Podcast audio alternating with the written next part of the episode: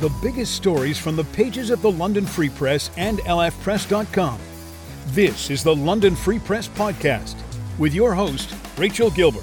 Welcome to the London Free Press Podcast. I'm your host, Rachel Gilbert. Many of us have learned about the Underground Railroad and the safe haven that southwestern Ontario became for many Black people fleeing slavery from the US. But what happened to those people once they arrived here, particularly here in London?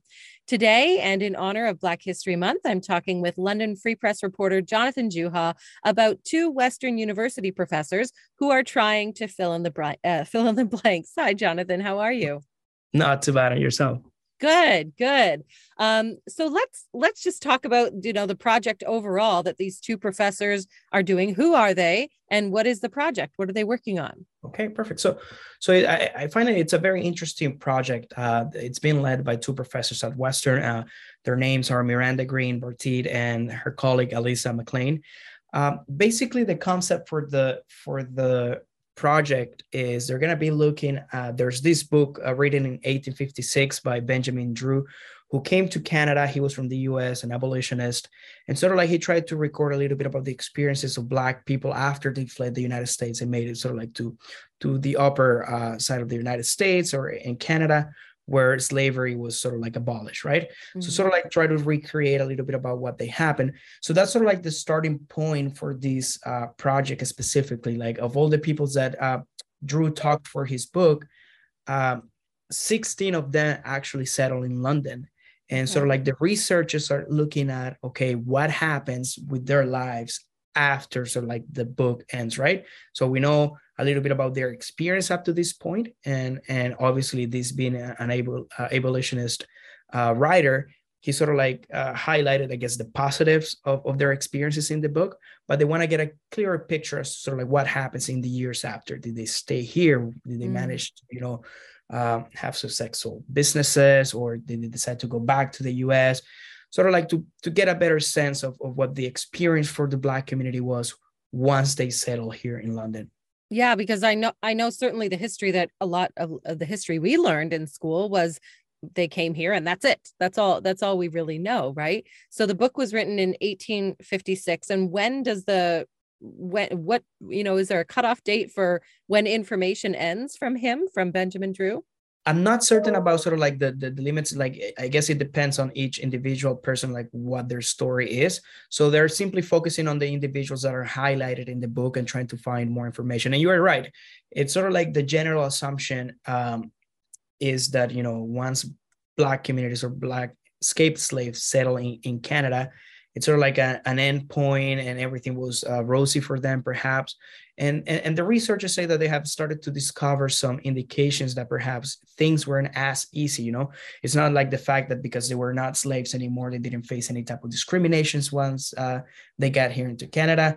Um, they talked to me a little bit about how perhaps it was hard for many of them to find work uh, sustainable work. And, and obviously with all of that is it comes the idea of you know owning property or or having your your your rights uh, you know protected and, and things like that mm-hmm. so it's sort of mm-hmm. like a gap in history that they see and and in the research that has been done up to this point so mm-hmm. that's what they are trying to answer and shed a little bit of more light as to what the conditions were now it's not only through the aspects of these uh, 16 individuals it's also they want to look at historical uh, events and and and, and important uh, yeah events that happened during that time that may have also shaped um, their experiences of black community uh, of the black community here in, in canada and again more specifically here in london. Mm-hmm.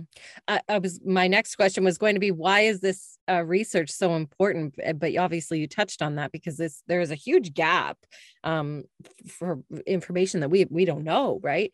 Um, has there been research at all into that time period after they uh, fled and moved here and settled here at all I think that the, the what's interesting about this uh, project it's it's it's a little bit more of a concerted effort into looking at the period uh, as a whole. I mean, uh, you obviously have individual researchers doing their own work, and maybe they're focusing about the history of a specific place or a specific landmark. Let's say here in London, we have the uh, fugitive, uh, fugitive um, uh, slave chapel, right. also a very iconic and historically uh, relevant um, uh, structure from from that same period, right?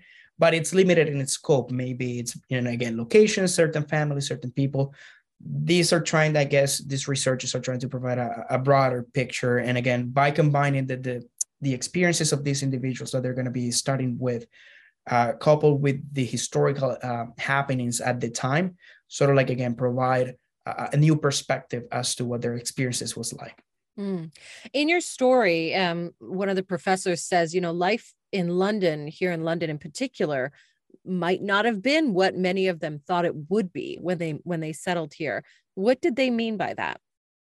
Well, again, it goes back to, to sort of like the socioeconomic realities that they had to face once they got here. Uh, they were telling me a little bit about how you know many many members of the Black community congregated in what was known as the Soho district in in the moment. So on itself it, that could be a little bit seen as a little bit of a segregation itself sort of like more by like cultural cultural segregation in in, in a sense. Mm-hmm. um, but again it, it comes with the fact that just because you're not just a slave doesn't mean that you know you're having prosperity and and and and improving sort of like your, your life and the ones of your family right? So those are some of the answers that they want to get and and and try to paint a, a clearer picture of that of that aspect of it can you tell me who they're collaborating with? Because they are collaborating with some groups here in the city to to acquire this information and and uh, help with the research, right? Yeah. So uh, as I understand, they're going to be reaching out to uh, many groups here in the community who have also been involved, sort of like in trying to record and and bring to light some of that uh, rich history from uh, Black Londoners and, and, and the Black community here in Southwestern Ontario.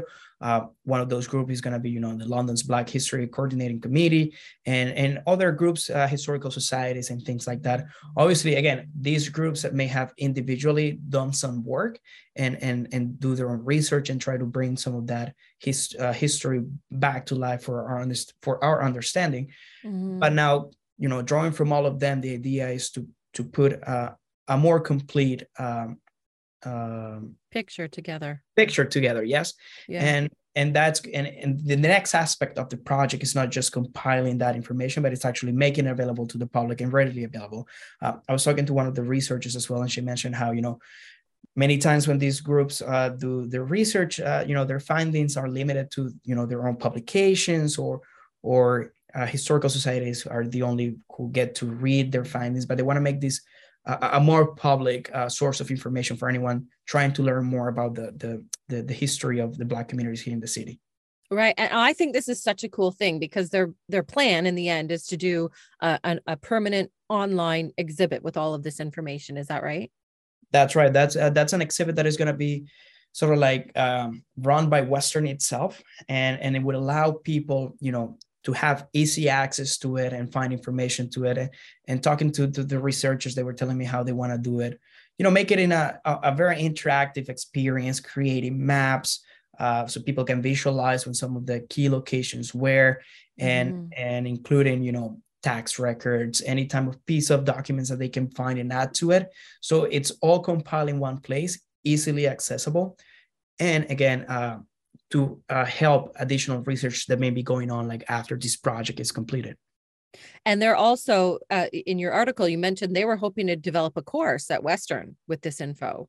Yeah that that, that was also one of the elements that uh, the, the researchers wanted to focus on, on on the fact that london itself and, and southwestern ontario as a region has a rich uh, history when it comes to uh, the, the, the settlement of black communities and sort of like uh, how they got here and what they did when, once they got here and some of the industries and, and, and cultural changes that they help effect right?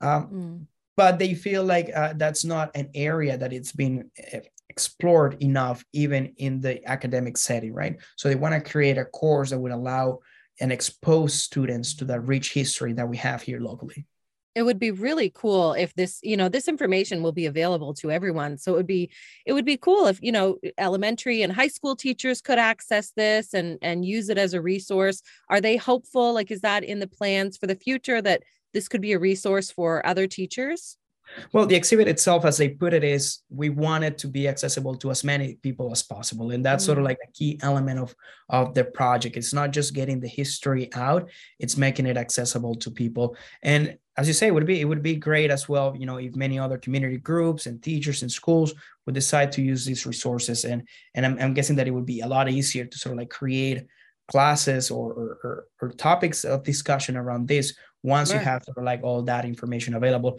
And also, what's important is, and again, the, the, the goal of the research itself is to create a- an, an accurate picture. It's not just, as you say, you know, this vision that that that, that we have of simply, you know, as you say, was a safe haven for for for um, slaves fleeing the U.S., but really uh, teach uh, the true history and the things that really happened. Obviously, it's not to say that everything that that that happened was negative. Also, like Sure. uh, talking to some of the researchers, they were mentioning how um, a pair of the 16 individuals they went in to create their own businesses and and were quite successful. So there's there's the positive and and but there's also some elements that up to this point uh, they feel have been perhaps ignored by the way that we've been telling this uh, history. Absolutely. Well, I actually can't wait to see the exhibit and learn a little bit more for myself about our history here in London. So we'll definitely watch your reporting on this story and any uh, information that Western rolls out about it. Thank you so much, Jonathan. No, thank you for having me.